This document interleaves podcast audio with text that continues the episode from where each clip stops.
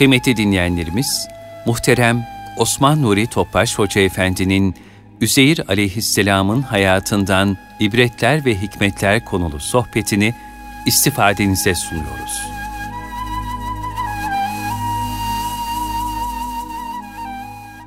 Resulullah sallallahu aleyhi ve sellem Efendimizin aziz, latif, mübarek, pak ruhu tayyibelerine, ehl-i beytin, eshab-ı kiramın, enbiya-i izamın, saadat-ı kiram hazaratının, şehitlerimizin ve cümle geçmişlerimizin ruhu şeriflerine, dinimizin, vatanımızın, milletimizin, bütün İslam dünyasının selametine, şerlerin şerrinden muhafızına, mevcut rahatsızlıktan hastalıklardan muhafızına, Rabbimiz lütfuyla hastalara şifa, dertlere deva, borçlara eda nasip eylemesi niyaz ve duasıyla bir Fatiha-i Şerif, üç İhlas Allah'ımız.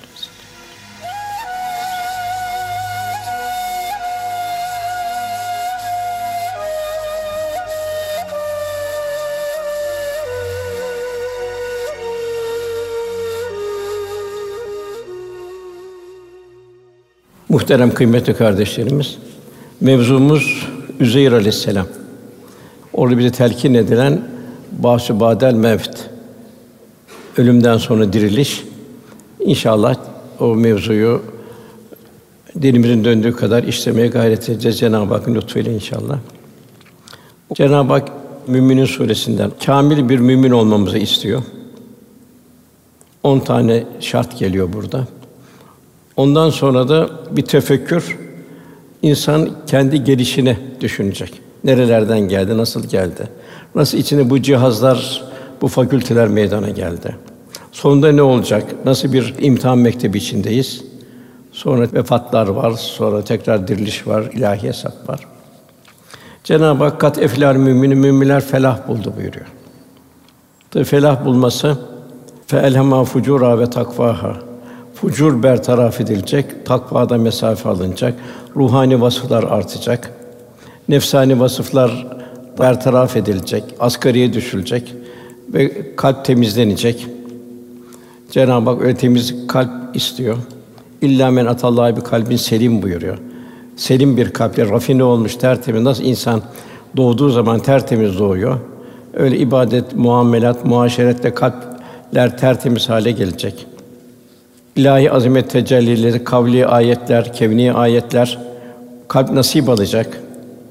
Kalp her gördüğü şeyde Cenab-ı Hakk'a zikir hale gelecek.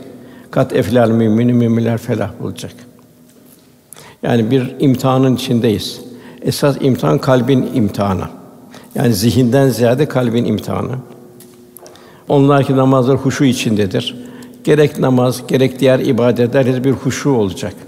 Huşu olacak ki Bununla kalp temizlenecek. Namazın getirdiği faziletler, fahşadan, münkerden koruyacak. Orucun getirdiği insanda büyük merhamet, şefkat, Allah'ın nimetleri tefekkür etme. Zekatın getirdiği borç borcunu ödeyecek. Dağıtıyor sadaka ve infak edecek. Cenab-ı Hakk'a yaklaşacak. Cenab-ı Hakk'ın verdiği malı, zihni melekeleri ne gücü varsa Cenab-ı Hak onu kullanabilmek. Ondan sonra kalp o hale gelecek ki boş şeylerden, malayani şeylerden kendisini koruyacak. Zaman mahdut, çok mahdut. Bir ebede doğru gireceğiz. Bir sonsuzluğa doğru gideceğiz. Onun için her nefes çok kıymetli. Zaten bu ölüm anında ve ölümden sonra bunun kıymeti esasında idrak edilecek. Her şey şuhutta olacak. Onun için ona boş ve yararsız şeylerden yüz çevirirler buyuruyor. Sonra bu zekat, tabi zekat borç failin buyuruyor. Helal kazanacak, helalden kazanacak ve arınacak. En mühim Müslümanın derdiyle dertlenecek, borcunu ödeyecek. Yani zengin fakiri olan borcunu ödeyecek. Borç ödemedir zekat. Daha öte infak var. Onun daha ötesine gidecek. Cenab-ı Hakk'a yaklaşacak o şekilde. İffetlerini korurlar buyuruluyor. Bu iffet de çok mühim. Yani iffet insana ait bir keyfiyet, diğer mahlukatta bir iffet mefhumu yok. Onlar serbest. Çünkü onlarda fucur hali onlar. Onlar nefsani arzuların istikametinde. Fakat insan diğer mahlukata benzemeyecek. Giyimiyle, kuşamıyla asaletini koruyacak. iffetini koruyacak. Ondan sonra Cenab-ı Hak bir dünya nizamı, emanet yani helal kazanç olacak. Ahitlerini duracak Yani bir mümin bir karakter taşıyacak. Ne karakter? El emin ve es sadık karakteri. Resulullah Efendimize daha peygamberlik gelmeden evvel dahi efendimize bahsederken cahiliye insanı el emin geldi derlerdi. En sadık geldi. En emin, en doğru insan geldi derlerdi. Demek ki bir Müslüman da el emin olacak, es sadık olacak. Tekrar ondan sonra namaz geliyor. Namaz baştan namaz, tekrar sonra namaz geliyor. Yuhafizun demek ki namaza çok ehemmiyet vermek.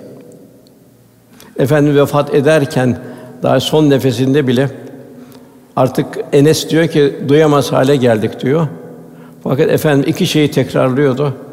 Bir namaz, namaz, namaz. İkincisi emrinizin altındaki hukukuna dikkat edin.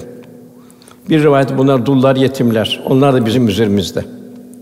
Cenab-ı Hak bu on tane şeye dikkat edenler için onun için Firdevs cennet yani en güzel cennet, en mükemmel bir cennet buraya varis olacaklardır buyuruyor. O da ebedi kalacaklardır buyuruyor. Yani şu dünya ne kadar ömrümüz varsa bu ebedi kalacak aleme bir hazırlık mahiyetinde. Ondan sonra Cenab-ı Hak kulu tefekküre davet ediyor. Kendini düşün baştan. Nasıl meydana geldin? Geliş tarihini sen biliyor muydun? Haberin var mıydı dünyadan? Anneni babanı biliyor muydun? Dünyada neler var neler yok biliyor muydun? Andolsun biz insanı çamurdan süzülüp çıkan bir özden yarattık. Cenab-ı topraktan meyveler veriyor, sebzeler veriyor, hayvanlar onu insana geçiyor. Velhasıl toprak, insanın nüvesi toprak. Bir topraktan yarattık buyuruyor. Bir özden yarattık. Onu sağlam bir karargahta nutfe haline getirdik. Bir ana karnında bir nutfe haline getirdik. Sağlam. Etten yapılı ama demirden daha sağlam. Anne düşse vesaire olsa orada sağlam kalıyor. Sonra nutfeyi alaka asılı bir şey. Bir askı gibi. Bir pıhtı. Ondan sonra mudga çiğnenmiş bir et, bir güzelliği yok. Vücutlarındaki bir tenasüp de yok. Ondan sonra Cenab-ı Hak kemikler teşekkür edecek. Lahim o kemiklere kaslarla bağlanacak. Bu şekilde en güzel bir surede bir insan medeni, mahlukatın en güzeli. Maddi ve manevi. Cenab-ı Hak ondan sonra bu dünyaya çıkış bu. Ondan sonra muhakkak ki bunun ardından elbette öleceksiniz buyuruyor. Fanilik, beka Cenab-ı Hakk'a ait. Sonra da şüphesiz sizler kıyamet günü tekrar dirilteceksiniz buyuruyor. Orada ikra kitabı kitabını oku. Bugün nefsin sana kâfidir denilecek. Bütün hayatımız, bütün teferruatına kadar bütün hassasiyetle karşımıza çıkacak. Mevzumuz Üzeyir Aleyhisselam. O da ibretler ve hikmet dersleri. Üzeyir Aleyhisselam Harun Aleyhisselam'ın neslinden geliyor. Rabbimiz Üzeyir Aleyhisselam bizlere şu badel mevt yani ölümden sonra dirilişin nasıl gerçekleştiğinde bir misal veriyor. Tabii çok misaller çok Kur'an-ı Kerim'de de burada Üzeyir Aleyhisselam'dan bir misal veriyor. Zira Üzeyr Aleyhisselam vefat etti. Yüz sene sonra tekrar diriltildi. Yani sanki o öldüğü zaman zaman durdu. Üzeyr Aleyhisselam Tevrat'ı ezberleyen sayılı kimselerdendir. Peygamber olup olmadığı şüphelendir. Ya peygamberdir veya da salih bir kuldur. Bir serahat yok orada. Yani Üzeyr Aleyhisselam 100 sene vefat edip sonra diriltmesi hadis şöyle vuku buluyor. Üzeyr Aleyhisselam yaşadığı zamanı İsrailoğulları yine azgınlık ediyor. Yine yoldan çıkıyor. Cenab-ı Hak da onları bela olarak meşhur zalim Bühtün Nasır'ı gönderiyor. Yani bu da bize Fatiha'da bir şey. İyyâke na'budu ve iyyâke nestaîn. İyyâke na'budu biterse, Allah kulluk biterse ve iyyâke nestaîn Allah'tan yardım da bitmiş oluyor. Bu kabilede azdı dini hayat bitti ceza olarak Cenab-ı Hak bütün Nasır'ı gönderdi. Bu Şam ve Ürdün bölgelerini bütün Nasır istila etti. Mescid-i Aksa'yı yıktı ve bağ bahçeler harap etti. Savunması insanı hunharca öldürdü. Genç ve faydalı gördüğü kimseleri çalıştırmak için esir olarak aldı. Üzeyr Aleyhisselam bunlardan biriydi. O o esir aldıklarından biriydi. Rivayete göre 50 yaşındaydı. 50 yaşında esaretten kaçarak kurtuldu. Merkebiyle Kudüs'e yolu çıktı. Kudüs'e yaklaştığı zaman hayret etti, dehşet ince kaldı. Ee, yıkık binalar, harap olmuş bağ bahçeler. Mahzun mahzun seyretti. Dinlenmek için bir yere oturdu. Merkebini de bir ağaca bağladı. Sonra Cenab-ı Hakk'ın kudretini tefekkür etmeye başladı. Her şeyin yeniden nasıl dirilecek? Bu haldeyken uykuya dalıyor. Rabbimiz bunu ayetlerde anlatıyor uzun uzun. Yani burada diyor ki ölümden sonra Allah bunları nasıl diriltir bu şehri diyor. Daha bahçe hiçbir şey kalmıyor, harabeye dönmüş.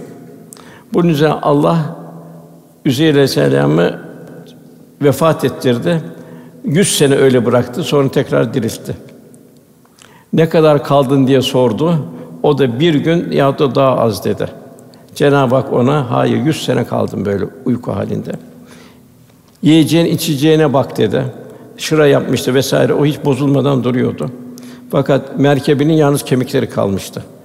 Seni insanları bir ibret kılalım diye yüz sene ölü tuttuk sonra tekrar dirilttik.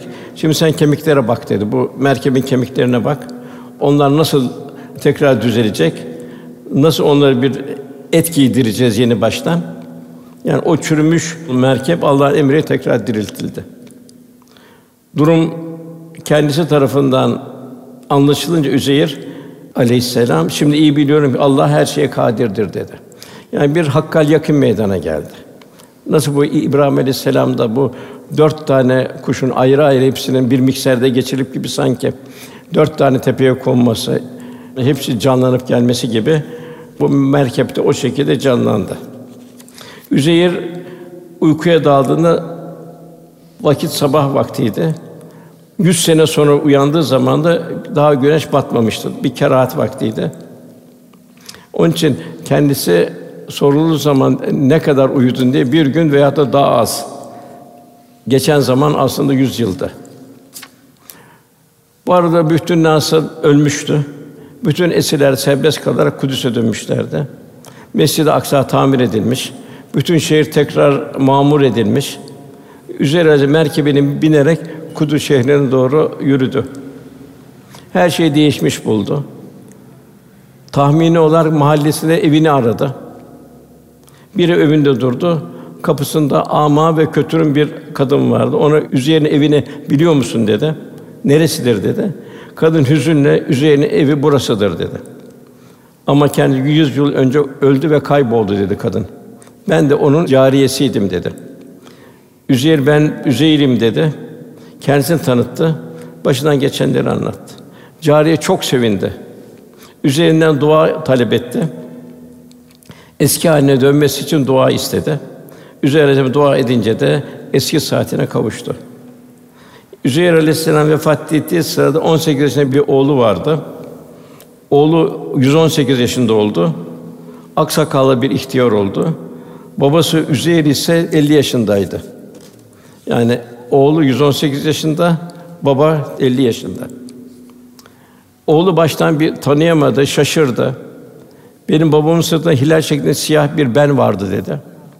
Üzeyir sırtını açtı şöyle baktılar. Hilal şeklinde bu siyah beni gördüler. Artık Üzeyir aleyhisselam hakkında şüphe kalmadı. Bühtür Nasır Kudüs'ü işgal ettiği zaman bütün Tevrat nüshalarını yakmıştı. Üzeyir aleyhisselam dini yeniden ihya etti. İbn Abbas'dan rivayet İsrail oğulları ahireti unutunca Cenab-ı Hak Tevrat'ın içinde bulunduğu sandığı da onlardan aldı. Bir tabut, bir sandık vardı. Tevrat onları unutturdu. İsrailoğulları buna çok üzüldüler. Bilhassa Üzeyr Alim Allah'a çok ibadet etti. Yalvarıp yakardı. Allah'tan inen bir nur onun kalbine inikas etti. Unutmuş olduğu Tevrat'ı tekrar hatırladı Üzeyr Aleyhisselam. Sonra Tevrat'ı yeniden İsrailoğluna öğretti. Daha sonra Tevrat için saklandığı o sandıkta bulundu. İsrailoğulları Üzeyr Aleyhisselam öğrettiği Tevrat'ın aslına uygun buldular. Üzeyr'e olan sevgileri, muhabbetleri arttı. Hatta bir dalalete düştüler. Üzeyr Aleyhisselam Allah'ın oğlu diyecek kadar öteye gittiler. Nasıl İsa Aleyhisselam'da Hristiyanlar bir şirke düştü. Orada da bir kısım Beni İsrail bu şekilde üzeri Allah'ın oğludur diyerek küfre girdi. Ayet-i kerimede Yahudiler Üzeyr Allah'ın oğludur dediler. Hristiyanlar Mesih İsa Allah'ın oğlu dediler. Bu onların ağzına gevedikleri sözlerdir buyuruyor Cenab-ı Hak. Onların sözlerini daha önce kafir olmuş kimsenin sözlerine benzetiyor. Çünkü şirk. Cenab-ı Hak Allah onları kahretsin buyuruyor. Çünkü tevhid akidesinin ortaklığa tahammülü yok. Nasıl da haktan batıla döndürülüyor. Bu kadar ilahi azamet tecelli varken. Yahudiler Cenab-ı Hakk'ın hahamların Hristiyanlar rahiplerinin Meryem oğlu Mesih İsa Rab dediler. Cenab-ı Hak burada halbuki onlara ancak tek ilaha kulluk etmeleri emrolundu. Ondan başka ilah yoktur. O bunları ortak köşede uzaktır. Fakat maalesef onlar yoldan çıktılar. Tabi burada en çok bize telkin edilen basu badel mevt ölümden sonra diriliş. Zaten ölümden sonra diriliş olmasa bu dünya geçim mantığı da olmaz. Seni sırayla dünyaya getiren kim? Merzuk kılan kim? Yine Cenab-ı Hak Hac suresinde yine bu dirilişten bahsediyor. Ey insanlar eğer yeniden dirilmekten şüpheliyseniz şunu bizim biz sizi topraktan sonra nutfeden sonra alakadan sonra uzuvları belli belli bir çiğdem et parçasından yarattı ki size kudretimi gösterelim. Yani demek ki insan tefekkür edecek. Bir nutfeden nasıl meydana geldi? Bu cihazlar nasıl geldi? Hayat nasıl akıyor? Sonra kuvvetli çağınız ulaşmanız sizi büyütürüz buyuruyor. İçinden kim vefat eder o yaşlı çağına kadar? Kimi ömrünün en zayıf çağına yani ihtiyarlığa kadar götürülür. Ta ki bilen bir kimse olduktan sonra bilmez bir hale gelir. Yani böyle bedeni güç azaldığı gibi zihni melekeler dumura uğrar. Ve men nuammirhu neküsü fil halk efela yakulun. Biz ömür verdiğimizde baştan güç kuvvet veririz. Gençlik veririz. Nünikküsü fil halk sonra yaşlandığı zaman yarı tersine çeviririz. Yani vücut cihazlar arıza yapmaya başlar, hastalıklar başlar. Vücut şakülünden düşer. Efela yakûne insan akıl erdirmez mi? Yani insan bu faniliğin idraki içinde yaşayacak. Ölümün Cenab-ı Hak vaktini bildirmiyor. Daima aman ya Rabbi diyecek. Ebu Rizin el Ukayli naklediyor. Bir gün sahabeden birisi ey Allah'ın Resulü dedi. Allah Teala mahlukatı yeniden nasıl yaratır? Bunun dünyada bir misali var mı dedi. Tabi misal sonsuz. Resulullah Efendimiz bir misal verdi. Sen hiç kavminin yaşadığı vadiden kurak bir mevsimde geçmedin mi? Sonra bir kere de her tarafın yemyeşil olduğu mevsimde oraya gitmedin mi? Uğramadın mı? Yani Resulullah Efendimiz bir sonbaharı bildiriyor. Her taraf kurumuş, dökülmüş, bitmiş. Bir de onun bir bahar mevsiminde geçildiği zaman tekrar dirilmiş. Ağaçlar, meyveler vesaire bütün güzellikler Cenab-ı Hak bazı badel mevt. Sırf burada mı çok şeyde bazı badel mevt. Mesela uykuya dalıyoruz. Sanki uyku her gün bize verilen bir ölüm tatbikatı. Uykuya dalıyoruz. Neredeyiz haberimiz yok. Nerede uyuyoruz haberimiz yok. Birçok yerlerde dolaşıyoruz. Sonra sabah vakti tekrar eğer ömrümüz varsa Cenab-ı Hak tekrar bizi dünyayı döndürüyor. Cenab-ı Hak vel fecri buyuruyor. Yani insanların uyandığı, bütün mahlukatın uyandığı zaman demek kalktığımız zaman aman ya Rabbi diyeceğiz. Elhamdülillah diyeceğiz. Yatıp da bugün vefat eden çok kimse var. Bize ömür takviminden bugün bir yaprak daha verdi. Bugün takvim yaprağını ben nasıl dolduracağım? Nasıl ya Rabbi senin arzu ettiğin, senin rızan üzerine bir istikamette bulunacağım. Cenab-ı Hak bize muhtelif ayetlerde, efendim muhtelif hadislerde seher vaktine vel müstafine bil eshar buyuruyor. Demek ki seher vakti manen doyacak kalp. Doyacak, gündüzün nefsani arzulara karşı bir mukavemet kesbedecek. Bu şekilde nefsani arzuları bertaraf edecek. Geceye tekrar bu ruhaniyetle girecek. Yine seher vakiti çek tekrar dolacak.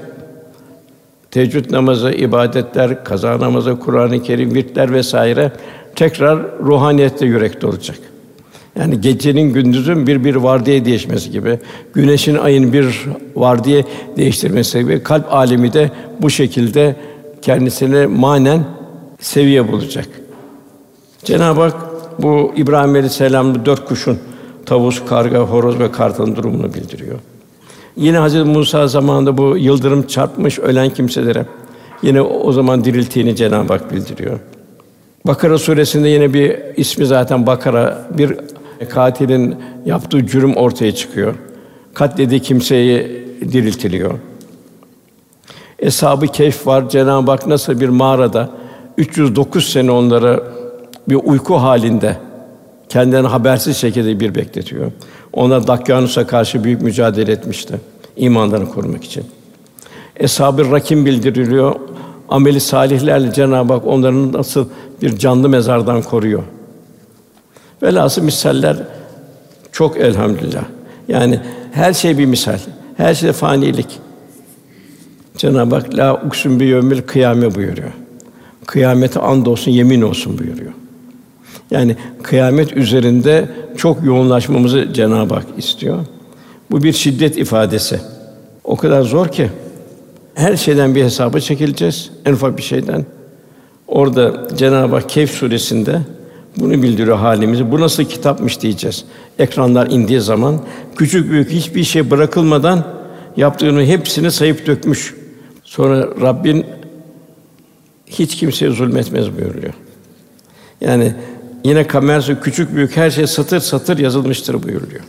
En ufak Allah korusun dikkatsizlik. Mesela bir kadın bir kediyi öldürüyor. Aç bırakıyor, umursamıyor. Cehenneme girecek bir hal oluyor. Bir kişi bir köpeğe inip kuyuda su veriyor. Köpek de kuma yalıyor susuzluktan. Allah bana diyor, bu gücü verdi diyor. Bu hayvanda bu güç yok diyor. Kuyuya inecek.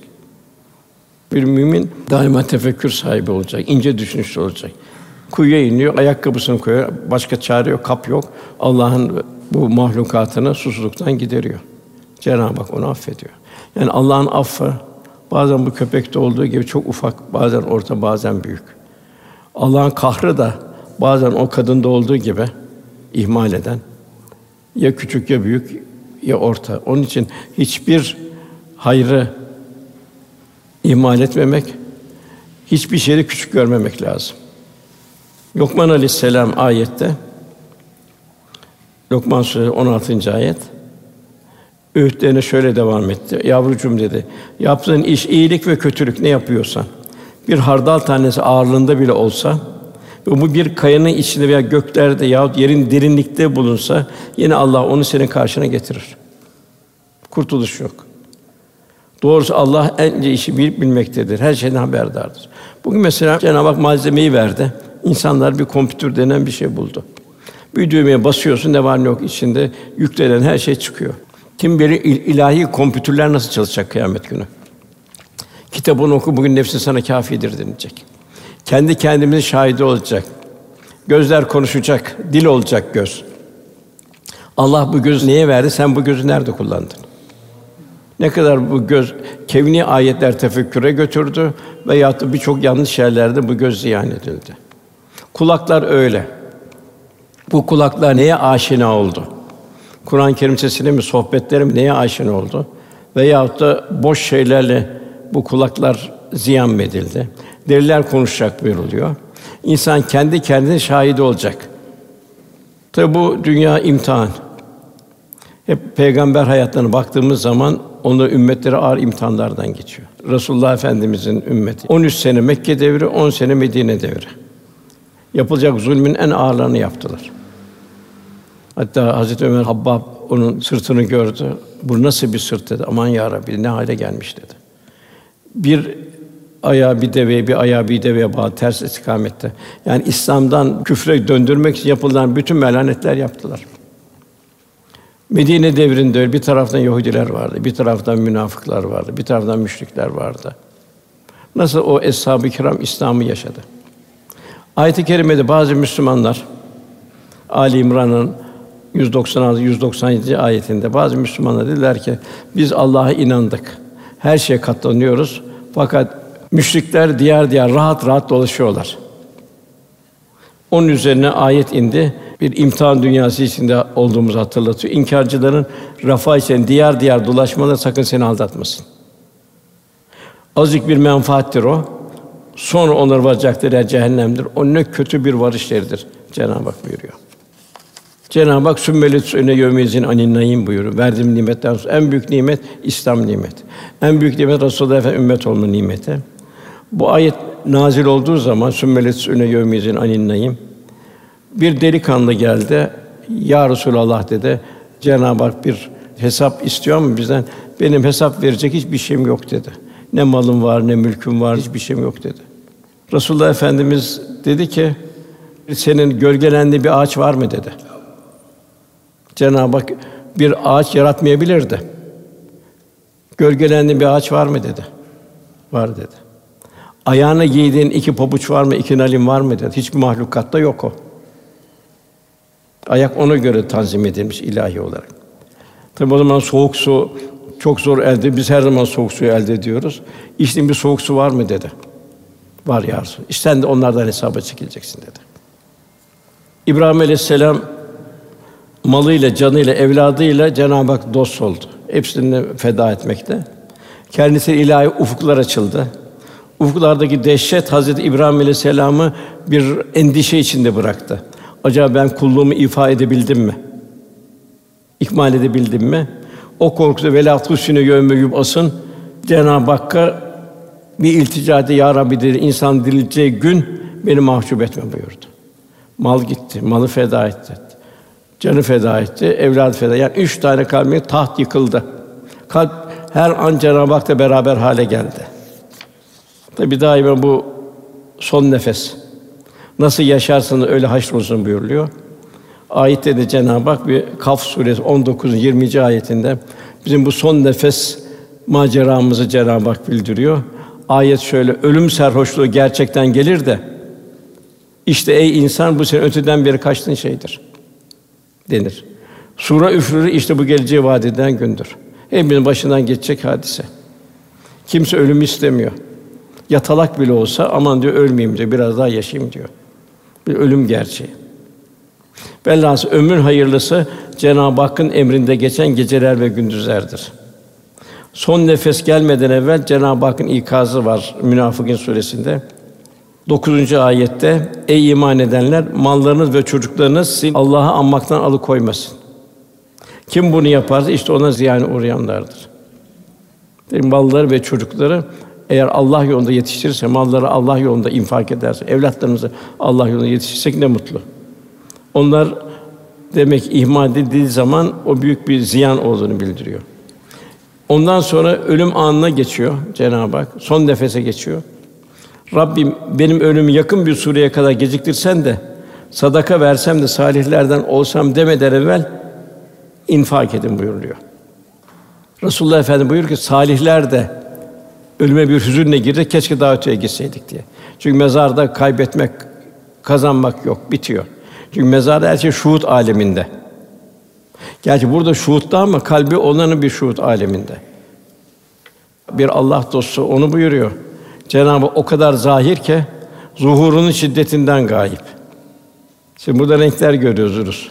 Mavi, yeşil, kırmızı. Ne vasıtası Hava vasıtasıyla. Atmosferin üzerine çıkınca yok renk. Havayı görüyor muyuz? Görmüyoruz. Havanın eserini görüyoruz burada. Aynı onun gibi her şey zerreden küreye Cenab-ı Hakk'ın ilahi azamet kudret akışları. Ondan sonra yine ayet devam. Allah eceli geldiğinde hiç kimse ölümünü ertelemez.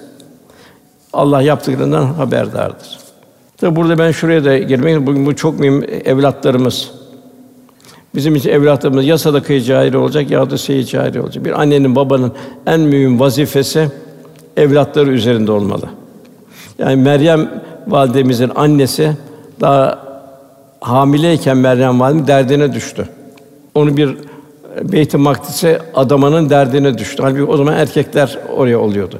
Fakat onun ihlasıyla Meryem validemiz de oraya adandı. Zekeriya aleyhisselam da eniştesi vekil oldu. Yani demek ki bir baba, bir anne eğer evlat belirmeye başlayınca ben buna nasıl bir istikbal hazırlayacağım? O ne istikbal? Ahiret istikbali. Yani baba, anne evladı dünya istikbalini ararken ahiret istikbalini unutmayacak. İki mektep var. Bir dünya mektebi var. Bu mektepte esasın Cenab-ı Hakk'ın azameti ilahisini okumak lazım. Hangi bilgi, hangi ilim olursa olsun. Onu az bir ilim verdik buyuruyor Cenab-ı Hak. Veren Cenab-ı Hak veriyor ki bir zemin olsun. İkincisi ahiret mektebi içinde. Esas ahiret mektebi içindeyiz. Dünya mektebi yardımcı olmalı.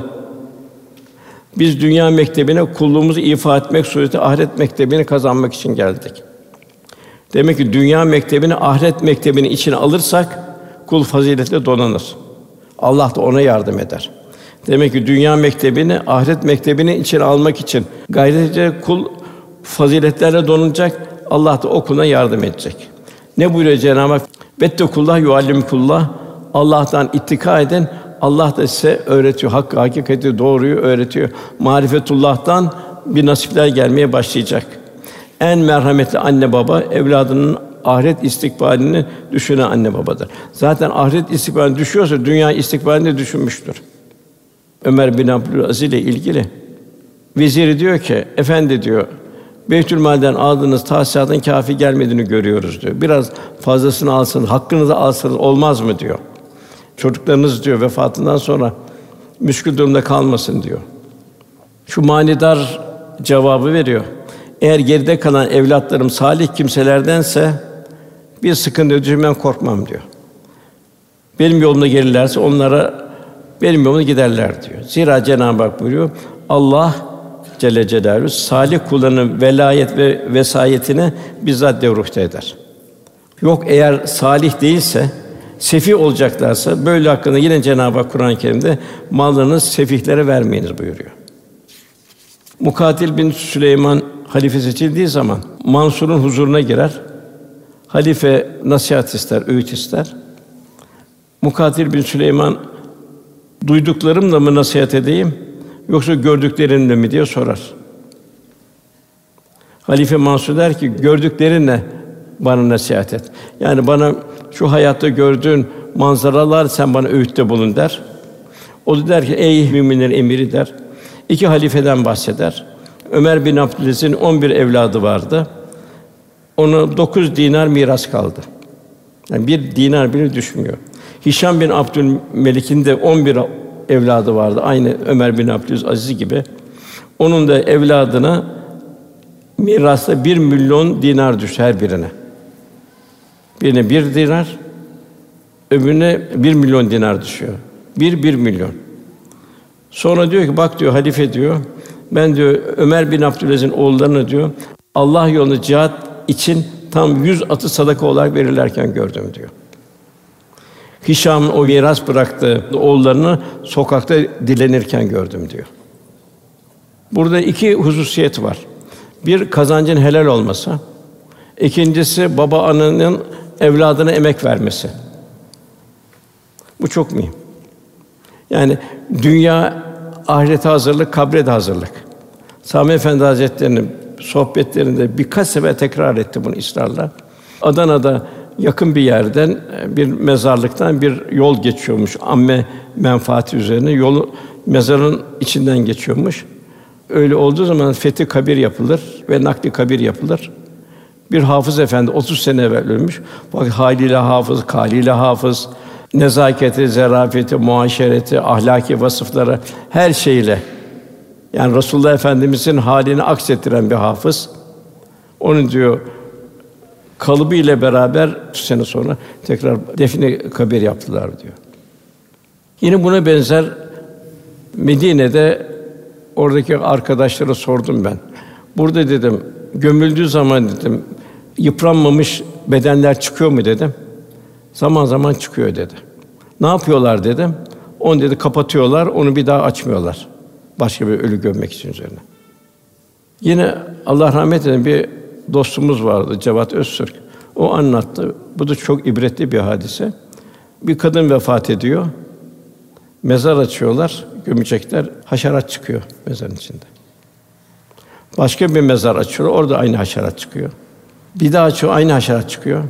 Orada salih bir kimse geçiyormuş. O diyor ki, siz ne kadar mezar açsanız Allah bazen size bir hikmet ve ibretleri gösterir. Onun için gömün bu kadını. Onun için kadın gömüldü diyor. Onun için amellerimizin sadece Cenab-ı Hak amela olması bir. Resulullah Efendimizin üsve hasenete örnek alabilmemiz. Daima şunu düşünce Allah Resulü benim yanımda olsa benim bu halime tebessüm eder mi? Tabi biz ne kadar ameli salih işlersek, örnek almaya gayret edersek o kadar Allah Resulü sallallahu aleyhi ve sellem'imizin halinden haller Cenab-ı Hakk'ın lütfuyla inikas eder. Tabi burada o bir dinar, bir milyon dinar kalması neticesi. Demek ki kazancımıza dikkat etmek lazım. Zira kişinin parası üzerine iradesi yoktur.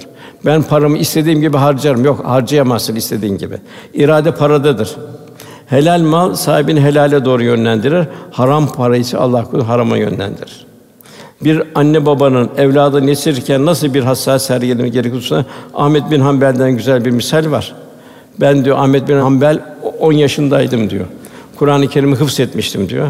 Sabah namazından önce annem beni kaldırırdı diyor. Soğuk Bağdat gecelerinde diyor abdest suyumu ısıtırdı diyor. Sonra elbisemi giydirir. Evimiz uzak ve yol karanlık olunca kendisi üstünü giyinir, tesettürü bine benimle birlikte camiye kadar gelirdi. Beni böyle annem benim takva hayatıma dikkat etti.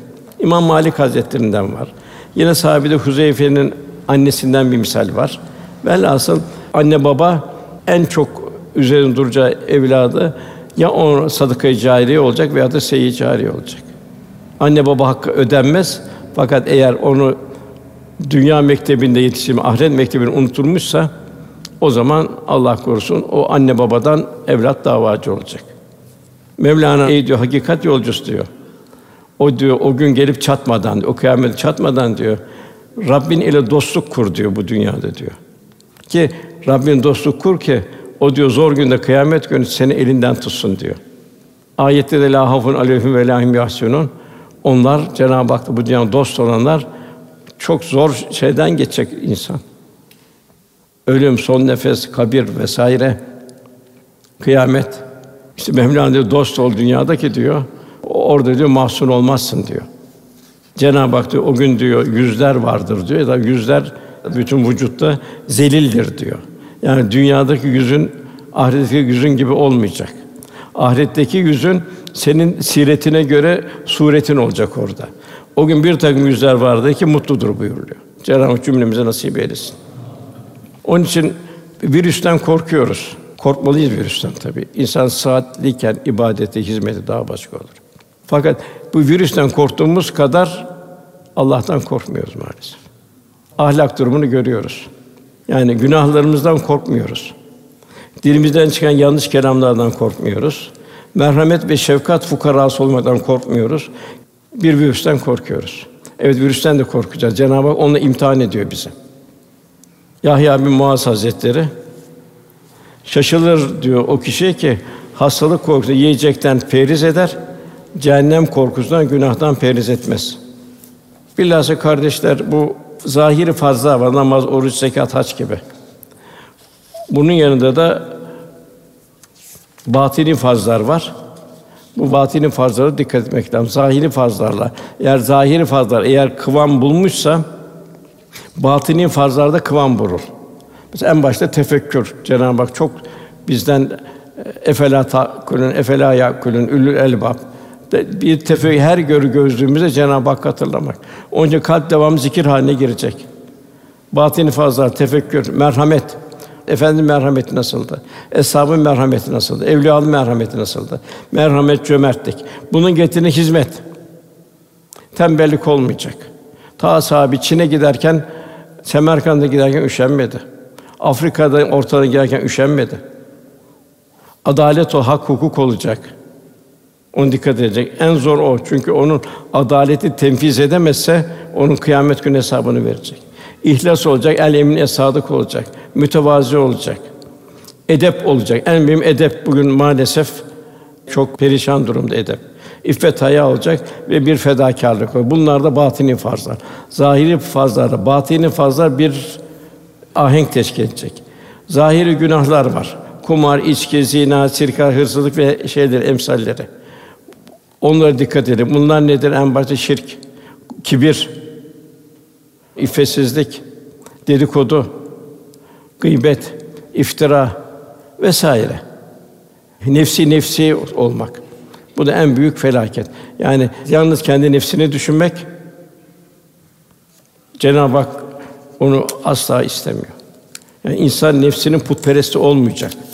Gurur, kibir, haset, öfke, riya, cimrilik, israf, tecessüs, tefrika, ayrılık, gıybet, iffesi, yalan, nemime, söz taşıma bunlardan mümin kaçacak.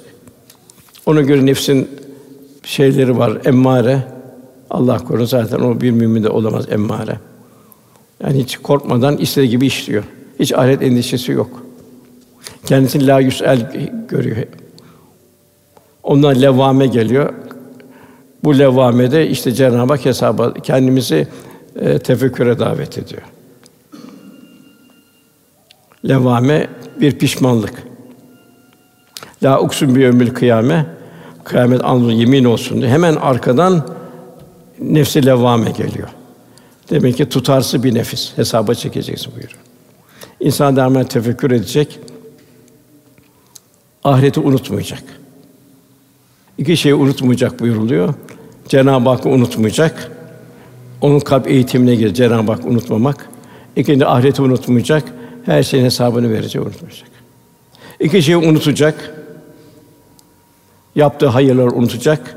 O kendi bir pay çıkartmasın. Bir de yaptığı yanlışları unutmayacak ki onu telafi edecek çarelere baksın. İmam Gazali Hazretleri'nin bir öğütü var. O da çok ibretli. Oğul diyor, farz et ki bugün öldün diyor. Hayatın geçirdiğin gaflet anlarından ne kadar ne kadar üzüleceksin diyor. Ah keşke diyeceksin diyor. Lakin heyhat geri dönüş artık söz konusu değildir. Her mümin sabah namazı kıldıktan sonra kendi şu hatırlamalarda bulunmalı. Benim sermayem ömründür. Ömrüm gidince sermayem de gider artık kazanma imkanım kalmaz. Bu başlayan gün yeni bir gündür. Bel fecri. Allah Teala bugün de bana müsaade ederek ikramda bulundu. Bir ömür verdi bugün de. Eğer canımı almış olsaydı bu gece elbette bir günlüğüne de olsa dünya geri döndürüp çokça salih ameller işlemeyi temenni edecektim. Şimdi farz et ki öldün ve bir günlüğünü dünyaya dönme izin verildi. O, o halde bugün günahlardan katiyen kerahatlerden günah yaklaşma. Sakın ola ki bugünün bir anını bile boş geçirme. Zira her nefes paha biçilmeyen bir nimettir. Yine 37. ayette Fatih suresinde mücrimler diyecek ki bir manzara biliyor Cenab-ı Rabbimiz biz buradan çıkar diyecekler. Dünya yaptığımız o kötü işleri salih ameller haline getirelim. Feryat edecekler. Cenab-ı iki şey soruyor. Düşünecek kadar bir zaman vermedik mi? Bir ömür veriyor Cenab-ı Hak. Gelen niye geliyor, giden nereye gidiyor, kimin mülkünde yaşıyoruz? Bir düşünecek kadar zaman vermedik mi, ömür vermedik mi? Bir uyarıcı, bir peygamber gelmedi mi? Niçin inanmadınız? Şimdi azabı tadın buyurulacak. Yunus Emre'nin güzel bir şeyi var. Mısraları. Yalancı dünyaya konup göçenler ne söylerler ne bir haber verirler. Üzen türlü otlar bitenler ne söylerler ne bir haber verirler. Kimisi dördünde, kimi beşinde, kimisinin tacı yoktur başında, kimi altı, kimi yedi yaşında ne söylerler ne bir haber verirler. Yani sen duysan anla haberi. Kimisi bezirgan, tüccar, kimisi hoca, ecel şerbetini içmekte güç a kim aksakallı, kimi pir koca ne söylerler ne bir haber verirler. Yunus der ki gör takdirin işleri dökülmüştür kirpikleri kaşları başları ucunda hece taşları ne söylerler ne bir haber verirler. E demek ki bir kabristandan geçerken Yunus'un bu şeye tefekkür etmek lazım. Bir misalle sohbeti bitirelim. Ömer bin Abdülaziz halife olunca iki buçuk senedir halifeli. İslam tarihinin en büyük imzayı atanlardan beşinci halife o adlandırılır.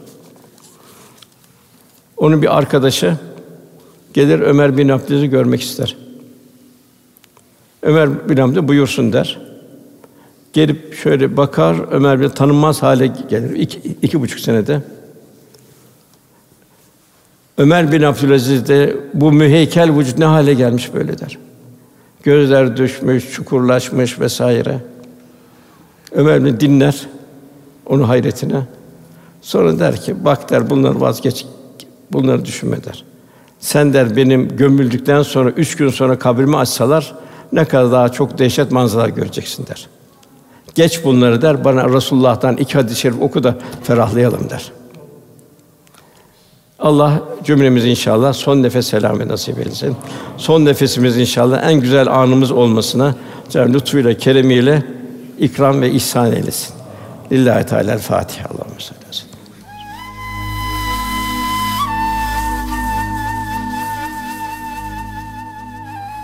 Erkam Radyo'da muhterem Osman Nuri Topbaş Hoca Efendi'nin Üzeyr Aleyhisselam'ın hayatından ibretler ve hikmetler konulu sohbetini dinlediniz.